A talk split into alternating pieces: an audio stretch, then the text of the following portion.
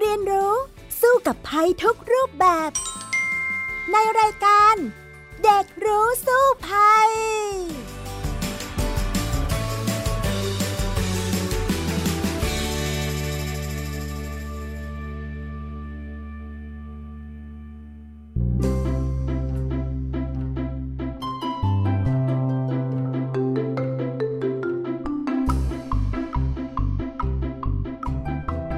วัสดีค่ะ คุณผู้ฟังคะต้อนรับคุณผู้ฟังเข้าสู่รายการเด็กรู้สู้ภัยนะคะ กับดิฉันดารินกำเนิดรัฐค่ะ มาพบกับคุณผู้ฟังเช่นเคย และวันนี้น้องที่จะมาพูดคุยร่วมกันนั่นก็คือน้องฟินิกสุภาพบงกตวอล์กเมอร์นั่นเอง สวัสดีค่ะฟินิกค่ะสวัสดีค่ะพี่ดาริน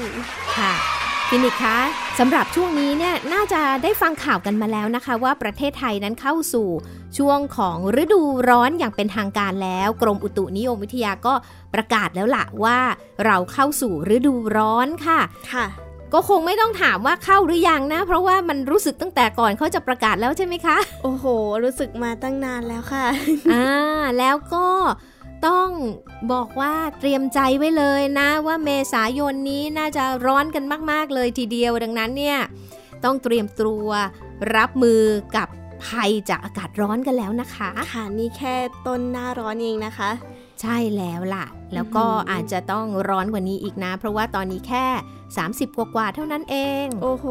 แล้วอุณหภูมิประมาณไหนคะเนี่ยถึงเรียกว่าร้อนมาก โอ้ช่วงร้อนจัดๆเนี่ย40 กว่านะคะ โอ้โห แต่ว่าจะร้อนกันขนาดไหน 40 กว่า เราจะอยู่กับมันอย่างไรเนี่ย เดี๋ยวไปคุยกันเลยในช่วงแรกของรายการค่ะ ช่วงรู้สู้ภัยค่ะ ค่ะช่ว ง รู้สู้ภัย มาถึงช่วงรู้สู้ภัยกันแล้วนะคะ เตรียมตัวเตรียมใจรับมือกับอากาศร้อนกันได้เลยล่ะค่ะ ช่วงนี้เข้าสู่ฤดูร้อนกันแล้วนะคะค่ะคุณผู้ฟังคะฤดูร้อนของประเทศไทยปีนี้ ถือว่าร้อนมากไหมคะพี่ดารินก็มีแนวโน้มนะคะ กรมอุตุนิยมวิทยาเนี่ยเขาก็คาดการณ์ออกมาแล้วเหมือนกันนะ ว่า จะมีสภาพอากาศที่ค่อนข้างร้อนจัดทีเดียวค่ะอืมค่ะ ซึ่งกรมอุตุนิยมวิทยานะคะ พยากรณ์เอาไว้นะคะว่าปี 2564 นี้ค่ะ คาดว่าฤดูร้อนนั้นเนี่ยเอ่อมาช้ากว่าปกติสักนิดหน่อยนะค่ะเพราะว่าเขาเพิ่งประกาศไปช่วงปลายเดือนกุมภาพันธ์นะคะ แล้วมันน่าจะยาวไปจนถึงกลางเดือนพฤษภาคมเลยทีเดียวอืมก็คือทั้งร้อนทั้งแล้งแหละนะ แล้วก็จะอบอ้าวทีเดียวค่ะ แล้วก็มีจังหวัดที่มีโอกาสจะเกิดอากาศร้อนจัดในช่วงตั้งแต่ 40 องศาเซลเซียสขึ้นไปเนี่ยประมาณ 33 จังหวัดเลย ในช่วงเดือนมีนาคมถึงเมษายนก็คู่ช่วงนี้ละค่ะ โอ้โห เยอะมากเลยนะคะ อ่า เดาซิมีกรุงเทพไหม ต้องมีแน่นอนค่ะ ไม่มีเอ้าอ่า 40 องศาเซลเซียสเนี่ย อาจจะต้องบอกว่ากรุงเทพเนี่ยชัยภูมิดีเขาใกล้ทะเลนะ จะมีลมมา อาจจะมีฝนมาพอจะร้อนจัดๆมากขึ้นเนี่ย ก็ผ่อนคลายไปนะ เป็นผลพลอยได้มันก็คือว่ามันทำให้อากาศเย็นลง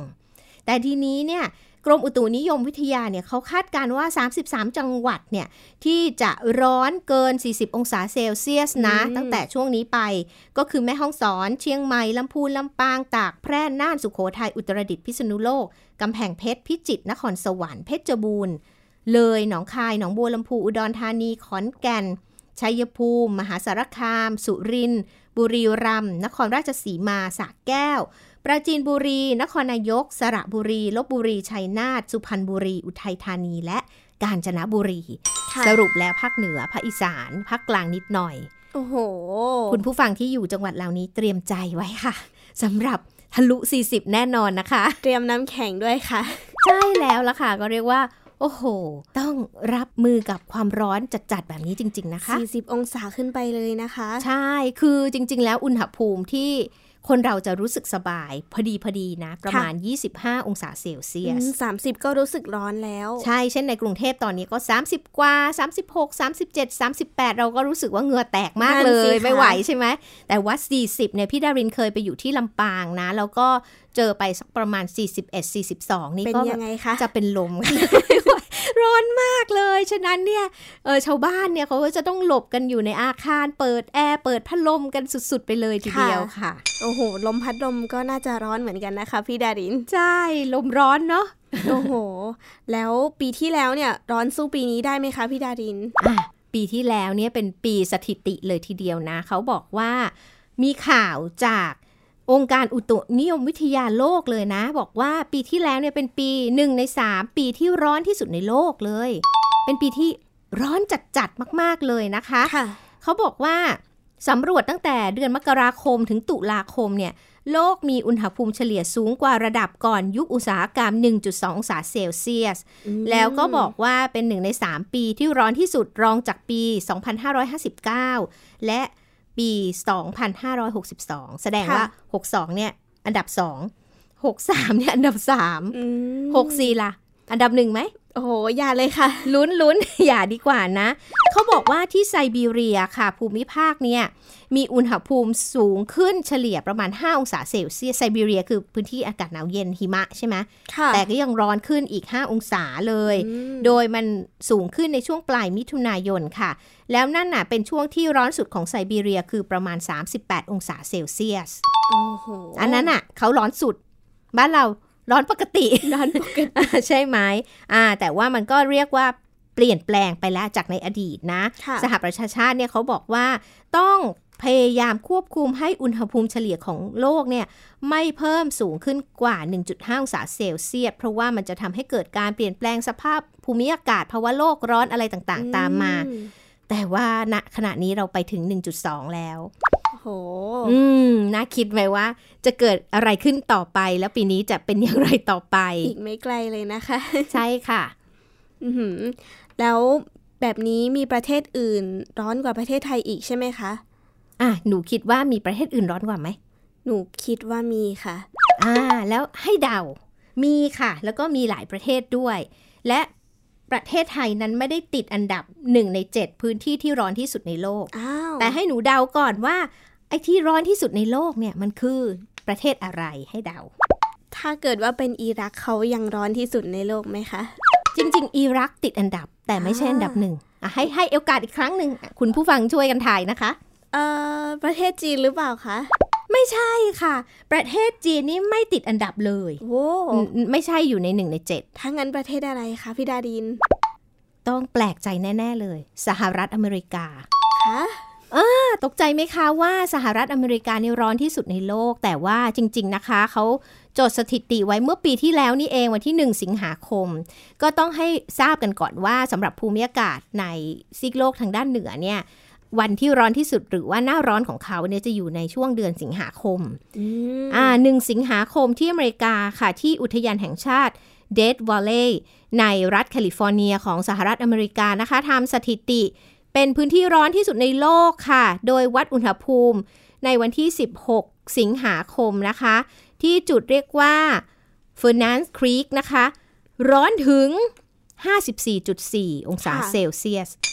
ห้าสิบสี่เลยนะคะ 54 นึกภาพออกไหมคะ โอ้โห สหรัฐอเมริกา แสดงว่าสามารถทอดไข่ให้สุกได้เลยนะคะเนี่ยค่ะ54.4 องศาเซลเซียสค่ะ ซึ่งก็เรียกว่าสูงมากจริง ๆ เลยทำลายสถิติโลกนะคะ อะ ต่อไปอันดับ 2 ให้ถ่ายอืมประเทศอะไร นึกไม่ออกแล้วค่ะ สหรัฐอเมริกามาขนาดนี้ อันดับ 2 ก็อเมริกาอีกค่ะ โอ้โห อ่า ก็เป็นที่เดิมแหละเดดวอลเล่นั้นนะคะเขาบอกว่าก่อนหน้านี้ในวันที่ 1 กรกฎาคมปี 2013 นะ วัดได้ 54 องศาเซลเซียส แต่ว่าอืมปีที่แล้วอะสูงกว่าไง 54.4อือหืออ่า อันดับ 3 ค่ะก็คือประเทศอิหร่าน ค่ะอ่าอันนี้อาจจะความเข้าใจเราเราคิดว่าทะเลทรายมันต้องร้อนใช่ไหมใช่ค่ะ แต่ว่าอยู่อันดับ 3 ร้อนอยู่ที่ประมาณ 54 องศาเซลเซียสอือหือแล้วก็ต่อมาอันดับ 4 คูเวตค่ะ อันนี้ 53.9 ค่ะค่ะ แล้วก็อิรักเป็นอันดับ 5 นะ อยู่ที่ประมาณ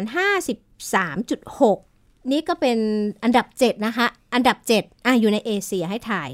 ว่าเอเชียอ่าเอเชียของเรา ประเทศพม่าไหมคะ ไม่ใช่ แต่ใกล้เคียง ปากีสถานอ๋ออ่าปากีสถานเนี่ยร้อนถึง 53.7 เลยนะคะ ซึ่งก็เรียกว่าร้อนสุดๆไปเลย ปากีสถานเนี่ยร้อนหนักอยู่ 2 ปีเลยเป็นอันดับ 6 และอันดับ 7 นะคะค่ะคือตอนปีที่ร้อนสุดๆเหมือนกันอีกปีหนึ่งก็คือปี 2010 ค่ะอืม แล้วก่อนที่ร้อนมากขึ้นอันดับ 6 เนี่ยอยู่ปี 2017 นะคะ โอ้โห อ่า ก็เรียกว่าร้อนสุดๆ ไปเลยโชคดีจังที่เราอยู่ประเทศไทยค่ะ 40 องศาฟินิกส์ก็ไม่ไหวแล้วค่ะ ใช่ค่ะ พี่ดารินก็ไม่ไหวเช่นกันค่ะ เคยโดนมาแล้วเหมือนกันอื้อหือค่ะ แล้วประเทศไทยเนี่ยร้อนสุดในอาเซียนไหมคะพี่ดาริน จริง ๆ แล้วต้องบอกว่าไม่ใช่อีกนะ อะน่าดีใจไหมที่เราอยู่ในประเทศไทยนะคะ จริง ๆ แล้วประเทศในอาเซียนที่ร้อนที่สุดในรอบหลายสิบปีที่ผ่านมา อันดับหนึ่งคือเมียนมาค่ะอืมเมียนมาเนี่ยร้อนถึง 47.2 องศาเซลเซียสอื้อหือโอ้โห น้องๆ อันดับโลกแล้วนะ อันดับโลกเขาประมาณ 53 54 อะไรอย่างงี้ใช่ไหมเมียนมาจัดไป 47.2 องศาเซลเซียส ในปี 2553 นะคะ ไทยเรานั้นนะเคยทำลายสถิติมาเหมือนกันค่ะ สูงเป็นอันดับ 2 ของอาเซียนค่ะ เมื่อวันที่ 28 เมษายน 2559อืมให้เดาว่าเท่าไหร่ 40 กว่า 40 เท่าไหร่ 48ไหมคะ มากไป 44.6 องศาอ๋อเซลเซียสนะคะ ยังน่าดีใจน้อยกว่าเมียนมาหน่อยมีเมียนมานี่ค่อย47.2ลงอกค่ะโล่งอกไปแต่ก็ร้อนมากอยู่ดีนะคะ อันนี้เนี่ยร้อนที่สุด ตอนนั้นเนี่ยคือที่จังหวัดแม่ฮ่องสอนค่ะอืมแล้วก็เป็นสถิติที่ยังไม่ได้มีการทำลายล้างไปนะค่ะอ่าแล้วเสร็จแล้วเนี่ยอันดับ 3 นะคะ ที่ร้อนมากก็คือเวียดนามค่ะ ซึ่งอุณหภูมินั้นอยู่ที่ 42.7 องศาเซลเซียส ในปี 2558 นะคะ ซึ่งก็ถือว่าในภูมิภาคของเราเนี่ยก็ยังดีกว่าอเมริกาดีกว่าทางตะวันออกกลางที่ร้อนสุดๆ จริง ๆ เลยล่ะค่ะฟินิกค่ะ พี่ดารินคะแล้วฟินิกก็เคยได้ยินเกี่ยวกับคลื่นความร้อนมาค่ะ แล้วก็สงสัยมากเลยว่า มันจะเหมือนกับอากาศร้อนที่เราวัดอุณหภูมิกันไหมคะ อันนี้ก็ต้องอธิบายให้ฟังก่อนนะ เราจะได้ยินในข่าวบ่อยๆ ในประเทศฝรั่ง ประเทศทางยุโรป หรือว่าญี่ปุ่นอะไรอย่างเงี้ยหรือว่าจีน เคยได้ยินข่าวว่ามีคลื่นความร้อน หรือว่า heat wave นะคะอ่าตัวเนี้ยมันคืออะไรกันแน่ ต้องอธิบายว่ามันไม่เหมือนกับความร้อนในบ้านเรานะ เพราะว่า heat wave หรือว่าคลื่นความร้อนนั้นคือปรากฏการณ์อากาศร้อนจัดค่ะ ที่สะสมในพื้นที่บริเวณหนึ่งซึ่งแบ่งได้ 2 แบบนะคะ ก็คือแบบสะสมความร้อนค่ะ ก็คือพื้นที่นั้นสะสมความร้อนนานมากเลย แล้วก็อากาศแห้ง ลมนิ่งไม่มีลมเลยนะคะ ทำให้ความร้อนจากแสงอาทิตย์เนี่ยไม่เคลื่อนที่ไปไหนเลย พออุณหภูมิร้อนสะสมหลาย ๆ วันเนี่ยจะเกิดขึ้นความร้อนมากขึ้นค่ะ ถ้าพื้นที่ไหนมีอุณหภูมิประมาณ 38-41 องศาเซลเซียส แล้วไม่มีลมพัดต่อเนื่อง 3-6 วัน ไอร้อนมันจะสะสมจนกลายเป็นคลื่นความร้อน แล้วพวกคลื่นความร้อนเนี่ยมักจะเกิดที่อินเดีย แอฟริกา ออสเตรเลีย อเมริกาเหนือ หรือว่าที่จีนอ๋อหรือว่าที่ ญี่ปุ่นอย่างเงี้ยค่ะเกาหลีอย่างเงี้ยก็เคยอืมเจอนะคะ แล้วก็มีอีกแบบหนึ่งคือคลื่นความร้อนแบบพัดพาความร้อน แบบนี้เนี่ยหมายความว่าลมเนี่ยหอบความร้อนจากทะเลทรายขึ้นไปเขตหนาว ซึ่งมักเกิดขึ้นบริเวณแถวทะเลเมดิเตอร์เรเนียน ในยุโรปแล้วก็แคนาดาตอนใต้ค่ะ ซึ่งมันก็จะทำให้เกิดอาการ เจ็บป่วยในหลายประเทศทีเดียวอ๋อพี่ดารินเนี่ยเคยไปที่ญี่ปุ่นตอนเดือนค่ะสิงหาคม ซึ่งอย่างที่บอกแล้วว่าเป็นหน้าร้อนของเขานะ แล้วก็ไปอยู่ในภาวะคลื่นความร้อนนี่แหละ ก็จะได้รู้สึกเลยว่า โอ้โห มันร้อนมากร้อนกว่าบ้านเราจริง ๆ ร้อนแบบไม่มีลมอย่างที่อธิบายไปว่ามันค่ะสะสมตัวแล้วไม่มีลม คือนิ่งแล้วมันเหมือนเราอยู่เตาอบอะ่ะอ๋อเหมือนกับมันปล่อยออกมาจากข้างใต้ดินเออหรืมันปล่าคะมันร้อนทั้งแดดร้อนทั้งแบบ พื้น อาทุกกาศก็ร้อน มันเหมือนอยู่เตาอบจริงอืมๆแล้วก็มันอยากจะทำให้เป็นลมได้ ถ้าหากค่ะว่าเราเดินตากแดดไปนานๆ ฉะนั้นเนี่ยเราจะเคยได้ยินว่ามีเด็กแล้วก็ผู้สูงอายุเนี่ยเสียชีวิต เพราะว่าคลื่นความร้อน มันก็เป็นอย่างนี้ละค่ะ เพราะว่าร้อนเกินไปนะ ซึ่งจะต้องหาทางที่จะป้องกันตัวเองจากคลื่นความร้อนเหล่านี้ด้วยค่ะเวลาจะเกิดคลื่นความร้อนขึ้นเนี่ยก็จะมีข่าวแล้วเขาก็จะเตือนกลุ่มเสี่ยงเหล่านี้ไม่ว่าจะเป็นเด็กแล้วก็คนแก่นะคะว่า จะเสี่ยงเป็นโรคลมแดด หรือว่า heat stroke หรือว่าเป็นโรคเพลียแดดนะคะ เพราะว่าอากาศร้อนเนี่ยมันบั่นทอน ระบบการเผาผลาญในร่างกายของเรา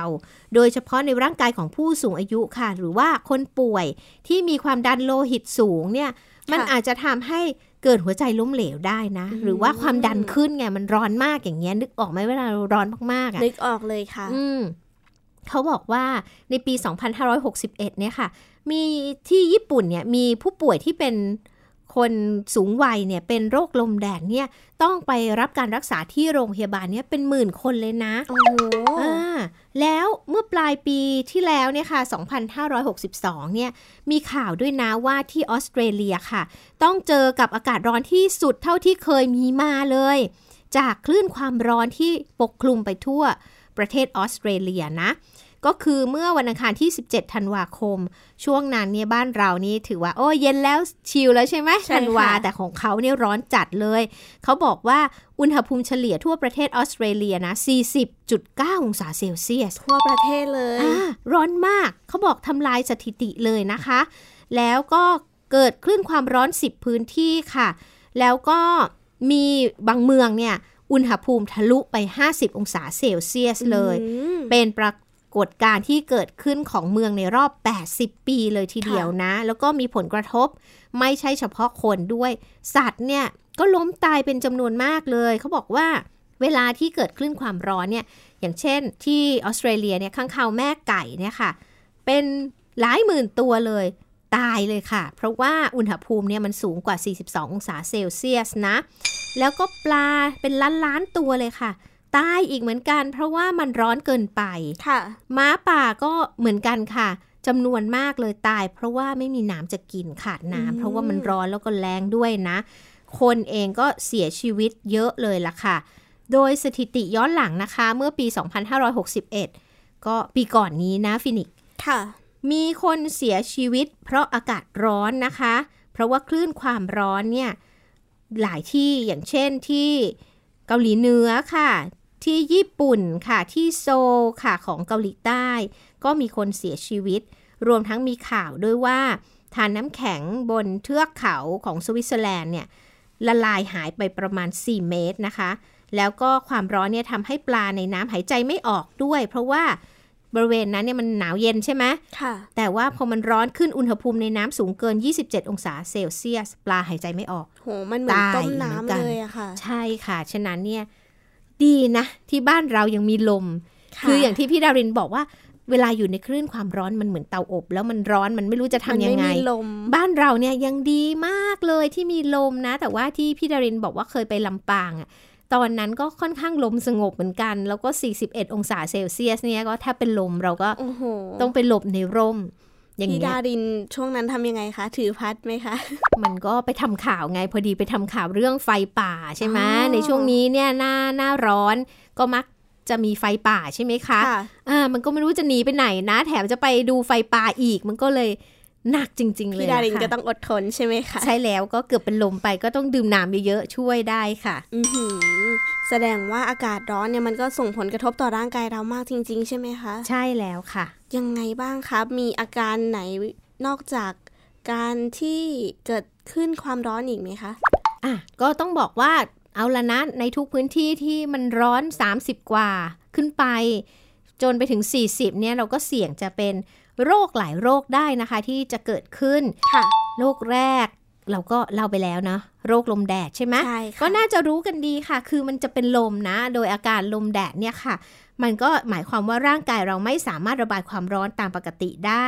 เหงื่อไม่ออกนะ เวลาคนจะเป็นลมแดดเนี่ยค่ะ ลูกชายพี่ดารินเนี่ยบอกว่าเคยไปวิ่งมาราธอนค่ะแล้วก็ช่วงนั้นเนี่ยอากาศร้อนจัดใช่ไหมแล้วก็วิ่งกลางแดดไงอืมแล้วเขาเนี่ยเริ่มรู้สึกว่าจะเป็นลมแดดเขาจะบอกว่ารู้สึกว่าอยู่ๆร่างกายมันเย็นอ๋อแต่ไม่มีเหงื่อ มันก็จะมีสัญญาณเตือน อ่า มันเย็นแล้วมันไม่มีเหงื่อออกแล้ว แล้วก็เริ่มรู้สึกว่าหัวใจมันเต้นเร็วละค่ะ เนี่ยเขาต้องหยุดเลยต้องหยุดแล้วก็โอ้ดื่มน้ำดื่มน้ำทำให้ร่างกายมันเย็นลงนะไม่อย่างนั้นเนี่ยมันจะเป็นลมไปได้ค่ะค่ะแล้วก็มันจะทำให้เห็นภาพหลอนได้ด้วยนะสำหรับบางคนที่เป็นเยอะอื้อหือๆแล้วก็บางคนเนี่ยถ้ามีโรคแทรกซ้อนอย่างเงี้ยช็อกหมดสติอาจจะเสียชีวิตก็ได้โอ้โหอันตรายนะคะ ต้นั่อนงสิระวัคะงอยู่ๆร่างกายก็เย็นอ่าถ้าเราไปอยู่กลางแดดแล้วเราเริ่มรู้สึกว่าอยู่ๆทำไมมันเย็น ผิดปกติแล้วเราไม่มีเหงื่อ อันนี้ค่ะ อาการเริ่มต้นแล้วต้องรีบเตรียมตัวรับมือนะคะค่ะ นอกจากนี้แล้วมีอีกอาการหนึ่งตามมาก็คืออาการเพลียแดดเคยเป็นค่ะไหมคะ ยังไม่เคยเป็นค่ะพี่ดารินอ่าถ้าสมมุติว่าหนูนะต้องไปอยู่กลางแดดนานๆอย่างเงี้ยค่ะ มันจะมีอาการตอนที่เราไปเจอสัก 40 ขึ้นไปนะ ค่ะอ่ามันจะหมายความว่าคนที่ทำงานกลางแดด อ่าออกกำลังกายหนักสูญเสียเหงื่อมากค่ะ ก็คือมันจะทำให้เลือดเนี่ยไหลเวียนไปเลี้ยงสมองน้อยลง ก็จะทำให้เวียนหัว เมื่อยล้านะปวดเนื้อปวดตัว ปวดหัว คลื่นไส้อาเจียน เพลียแดดแบบนี้เนี่ยพี่ดารินก็เคยเป็นนะบางทีฟิตไงอยากไปออกกำลังกายมากเกินไป ไปวิ่งแล้วก็ร้อนจัดแดดร้อนอะไรอย่างเงี้ยอ๋อมันรู้สึกปวดหัวเคยเป็นไหมอย่างเงี้ย อ๋อน่าจะเคยเป็นค่ะ เพราะว่าบางทีฟินิกซ์อยู่ในอากาศร้อนๆเนี่ยมันก็รู้สึกปวดหัว แล้วก็แสบผิวอ่านั่นละค่ะเพลียแดดแล้วนะ แล้วมันก็จะหมดแรง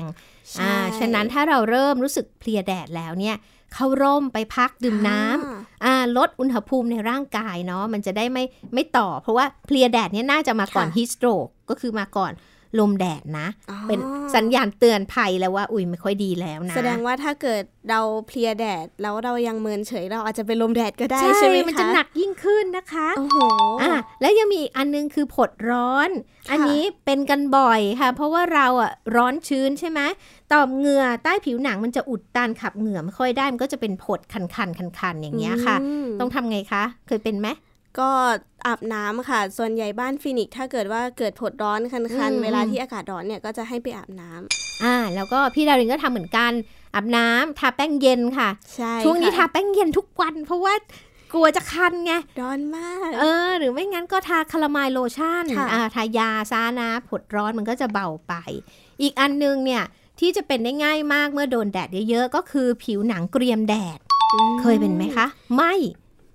น่าจะเคยเป็นตอนไปทะเลไหมคะ อ่า มันไหม้อ่าเลยนะผิวมันไหม้ซึ่งพี่ดารินอะเคยเป็นอีกละเคยเป็นหลายอย่างมาก พี่ดารินผ่านมาเยอะมากเอค่ะอเพราะว่าอ่าในนี้พี่ดารินเล่าให้ฟังว่า ตอนนั้นน่ะไหม้เพราะอะไร เพราะว่าปี54อะค่ะ น้ำท่วมใช่ไหมแล้วพี่ค่ะดารินก็ออกไปทำข่าวทุกวันเลย แล้วเราก็ไปลุยน้ำแช่น้ำเราก็รู้สึกว่าเย็นไม่เป็นไรใช่ไหมแต่ปรากฏว่าพี่ดารินไปดูที่สันหูตัวเองค่ะ ไหม่ดำเลยอะอ๋อ เพราะว่าข้างบนเนี่ยเราไม่ได้โดนน้ำใช่ใช่ไหมคะ ไม่ได้โดนน้ำแต่เรารู้สึกเย็นเพราะเราแช่น้ำอ่าแล้วเสร็จแล้วเนี่ยพี่ดารินใส่หมวกไงโอ้ก็เลยคิดว่าไม่เป็นไรปรากฏว่าหูเนี่ย ด้านบนของหัวค่ะ สันหัวมันดำไปเลยไหมแล้วมือนะค่ะ คือเราใส่แขนยาวแล้วไงแต่มืออะไม่ได้ไม่ได้ใส่อะไรอะ ปรากฏว่าที่หลังมืออะดำไหมเหี่ยวแบบแย่มากอะค่ะโอ้โอ้โหโหใช้เวลาแก้นานมากเลยก็จะต้องปกปิดฉะนั้นเนี่ย ถ้าเราจะต้องไปอยู่กลางแดดนานๆแล้วอะค่ะ ก็จะต้องหาทางป้องกันตัวเองนะคะ เอาล่ะ ตอนนี้เนี่ยคุยกันมาหลายอย่างแล้วไปช่วงรู้แล้วรอดกันเลยค่ะ ค่ะ ช่วง รู้แล้วรอด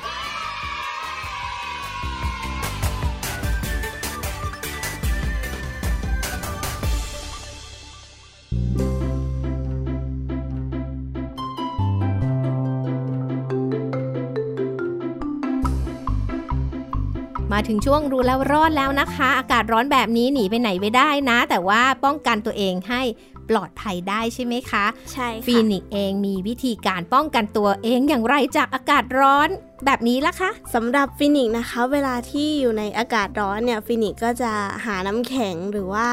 หาน้ำเย็นมาดื่มค่ะ แต่ว่าไม่ได้ดื่มแบบปุ๊บปั๊บนะคะอืมเพราะว่าคุณพ่อก็เตือนว่าระวังร่างกายมันจะปรับตัวไม่ทันนะ เราอาจจะเป็นไข้ได้อืมค่ะก็เลยต้อง อาจจะค่อยๆ ดื่มตามอุณหภูมิห้อง แล้วก็ค่อยๆ เย็นขึ้นไปอีก ใช่ค่ะ เพราะว่าจริง ๆ แล้วเนี่ยช่วงนี้หน้าร้อนนะ มันมีไข้หวัดแดดจริง ๆ นะ มันเป็นอะโรคนะเป็นนิกไข้รู้หวัดไหมด้วยอ่า ก็คือว่าไข้หวัดแดดเนี่ยมันเกิดจากว่าร่างกายเราเนี่ยได้รับเชื้อไข้หวัดใหญ่ค่ะ แล้วก็มีปัจจัยของอากาศเข้ามา อุณหภูมิมันเปลี่ยนแปลงเนาะ หมายความว่าเราอะเดินเข้าเดินออกห้องแอร์ร้อนจัดมาเจอกับเย็นในห้องแอร์แบบเนี้ยค่ะร่างกายมันปรับไม่ทันมันเป็นหวัดแดดได้นะคะอ๋อออ่าแล้วมันก็จะป่วยในที่สุด เพราะว่าร่างกายเราอะอ่อนแอลงเนื่องจากต้องปรับไปปรับมาอย่างเงี้ย ฉะนั้นเนี่ยอย่าให้มันเปลี่ยนแปลงเร็วกระทันหันเกินไปอย่างเงี้ยค่ะอืมค่อยๆ ปรับอุณหภูมิเนี่ยมันก็จะช่วยให้เราเนี่ยใช้ชีวิตได้ดีขึ้นแล้วก็แข็งแรงขึ้นค่ะแล้วอืมอาการจากไข้แดดนี่มันเป็นยังไงคะก็คือโรคไข้หวัดใหญ่นั่นเองก็คือการที่เราเปลี่ยนอุณหภูมิเร็วเกินไปใช่ไหมร่างกายเราปรับไม่ทันปุ๊บมันการต่อต้าน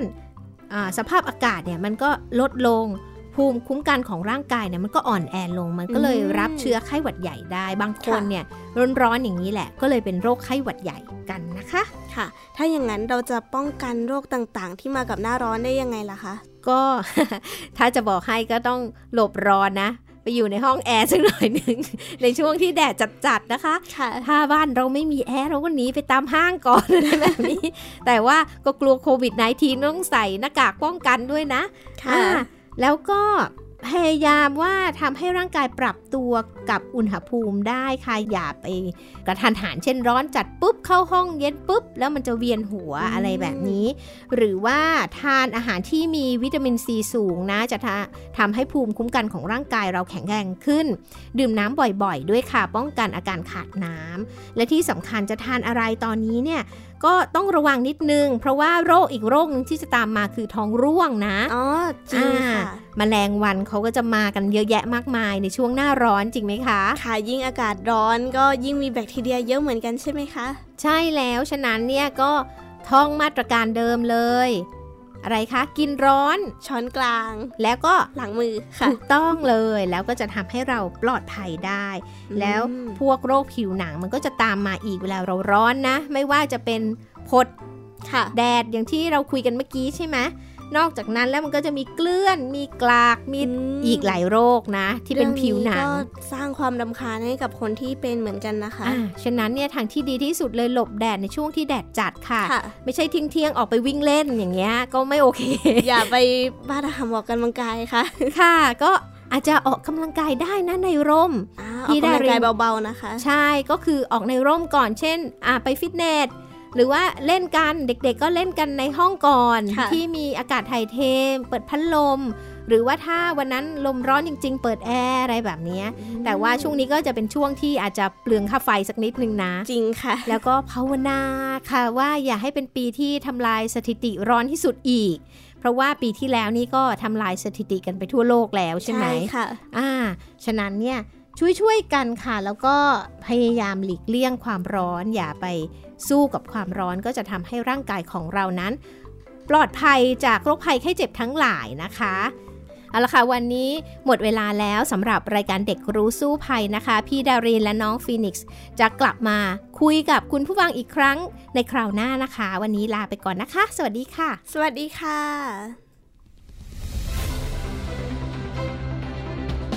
ติดตามรายการได้ที่ www.thaipbspodcast.com แอปพลิเคชัน Thai PBS Podcast หรือฟังผ่านแอปพลิเคชัน Podcast ของ iOS Google Podcast Android Podbean SoundCloud และ Spotify ติดตามความเคลื่อนไหวของรายการและแสดงความคิดเห็น โดยกดถูกใจที่ facebook.com/thaipbspodcast